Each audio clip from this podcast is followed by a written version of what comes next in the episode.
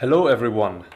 Welcome to the latest installment in the IAG podcast series hosted by the International Arbitration Group at Freshfields. My name is Patrick Schroeder. I'm an arbitration partner in the Freshfields Hamburg office. Today I am joined by Niamh Leinwather and Désirée Prantl, two principal associates in the Vienna office and also members of the International Arbitration Group. Hi, Patrick. Hi, everyone. Hi there, great to be here. The three of us are going to talk about two issues data protection and cybersecurity in the context of arbitration. Over the last few years, we have seen a proliferation of modern data protection laws, which has largely contributed to the complexity of cross border disputes today.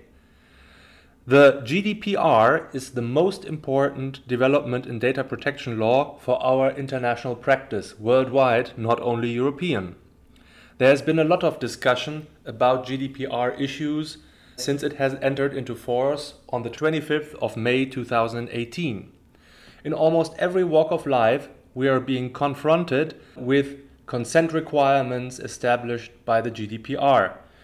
You've seen it when you are subscribing to mailing lists online, but you will also be confronted uh, with GDPR requirements when you visit your doctor or dentist. In the corporate context, it is no different.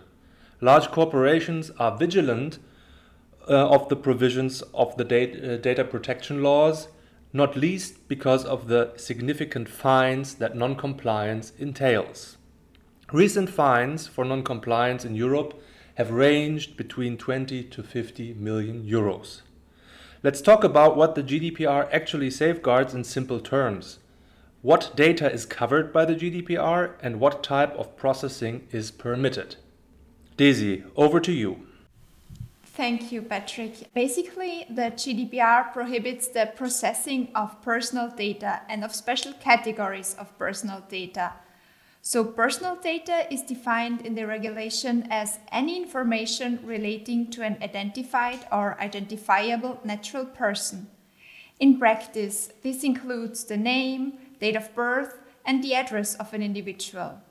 But it also extends to information that can be attributed to a natural person. For example, the fact that a person attended a meeting as well as his or her statements in that meeting.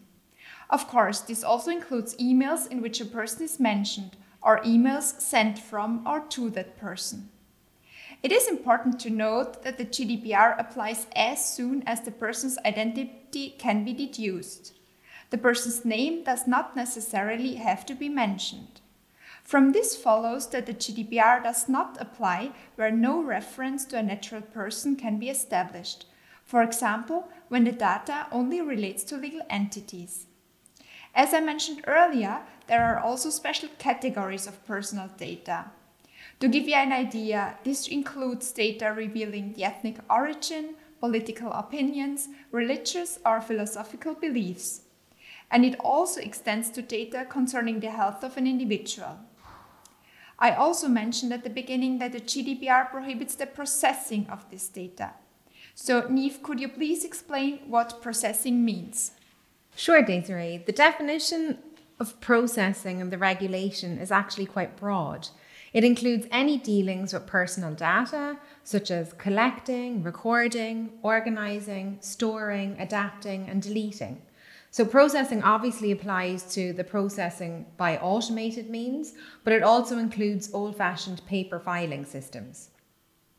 The GDPR generally prohibits the processing of personal data, so data can only be processed if one of the legal justifications specified in the GDPR applies. Désirée, would you like to give us an idea of what those legal justifications are? Well, Niamh, the most obvious justification that comes to mind is for the data controller to simply ask the data subject for consent for the processing of his or her personal data. But the data subject can at any time withdraw consent, and that raises a problem. In addition, when we consider consent in large cross border disputes, it will often be practically impossible to obtain the prior consent from all potentially involved data subjects. Take, for example, when we are preparing a request for arbitration. If it is necessary to refer to natural persons who still are employed by the opposing party, counsel would have to obtain their consent in advance. This would reveal to the opposing party that it is about to be served, which may not be in claimant's interest. So, consent is not really a viable option. A more solid legal basis for the lawful processing of personal data are the legitimate interests of a data controller, if they are not overridden by the interests or fundamental rights and freedoms of the data subject. And for the processing of special categories of personal data, the GDPR provides for a different legal basis. Processing this data is permitted if it is necessary for the establishment, exercise, or defense of legal claims, or whenever courts are acting in their judicial capacity. I should have mentioned that the regulation refers to courts, but not to arbitration proceedings. However, there is a general understanding that the exemptions equally apply to arbitration. I'd just like to add there, Désirée, that clients should be aware that even if they have a legal justification for the processing of data, they must nonetheless adhere to the general principles provided for in the regulation. So the GDPR mentions, for example, the concept of data minimization. This requires that the amount and type of personal data processed is adequate, relevant, and limited to what is necessary for the purpose of the processing. Let's imagine a scenario whereby a client, um, in preparation for an arbitration, collects a number of email inboxes of those individuals involved in the transaction. In order to adhere to the data minimization principle, the personal data contained in the inboxes should be relevant to the purpose of bringing or defending the claim, and it should be limited to what is necessary to fulfill this purpose. So, from a practical point of view, clients can conduct a so called data scrub, whereby they limit the volume of data collected. Now, this can be done by simply searching within a specific period of time or limiting the search to specific employees. So, in general, clients would be well advised to limit the amount of personal data that they transfer to counsel. Another point worth mentioning is that the GDPR does not apply to the arbitration proceedings as such, but it applies to the participants of the arbitral proceedings. So it applies to the parties, to the legal counsel, to the arbitrators, and to the arbitral institutions. And this requires that these data controllers in the proceedings assess whether the regulation applies to them if it does, they must take the necessary measures to ensure that they are compliant before the authorities. This means that other players in the proceedings, and as we all know, there are many, such as witnesses, experts, translators, court reporters, and the tribunal secretaries, also have to consider what the GDPR requires from them and how they can ensure compliance. So, in the arbitration context, let's take a look at what parties and counsel have to do and to consider in order to ensure compliance with the GDPR. Before even filing a claim, vast amounts of data uh, have to be reviewed in the context of a merits review and in order to advise the client on the correct next step. A lot of this information contains personal data. Niamh already mentioned emails, which regularly contain uh, personal data and have to be dealt with uh, in line with GDPR. We would therefore recommend that clients collect and review vast amounts of data internally, conduct the data scrubs, and minimize the data transferred to counsel in the first place. Niamh, can you please elaborate on what other measures are necessary at this stage and once the arbitration has been commenced? Sure, Patrick. So, privacy notices are one of the first issues that comes to mind. So, privacy notices explain to current and potential data subjects why and how their personal data is processed and what rights they have. So, we always ask clients before commencing an arbitration whether they have compliant privacy notices in place. Then, in a next step, we usually sit down with our clients and conduct what we call a so called data mapping exercise. So, the purpose of this exercise is to get an overview of all data records relevant to the arbitration. So it's essentially necessary to establish where the data that will be processed during the arbitration is located and where that data will be transferred in the course of the arbitration. So, say for example, if one of the arbitrators is seat- seated outside of the European Union in a so called third country, then the transfer of data to this third country requires additional measures. There are, of course, exceptions. Additional measures are not required in jurisdictions where the European Union has a number of so called adequacy decisions in place. For example, Switzerland, Japan, and New Zealand. So, if your arbitrator is seated in Switzerland, no additional measures will be necessary. If the data, however, is transferred to a country where no adequacy decision is in place, then appropriate safeguards are required. And this can be solved in the arbitration context with standard contractual clauses. The question of third country transfer is one of the many issues that should be addressed at the case management conference. Maybe Désirée, you could elaborate on that. Yes, Niamh, sure. The case management conference is the perfect forum to proactively discuss these points with the tribunal and opposing counsel.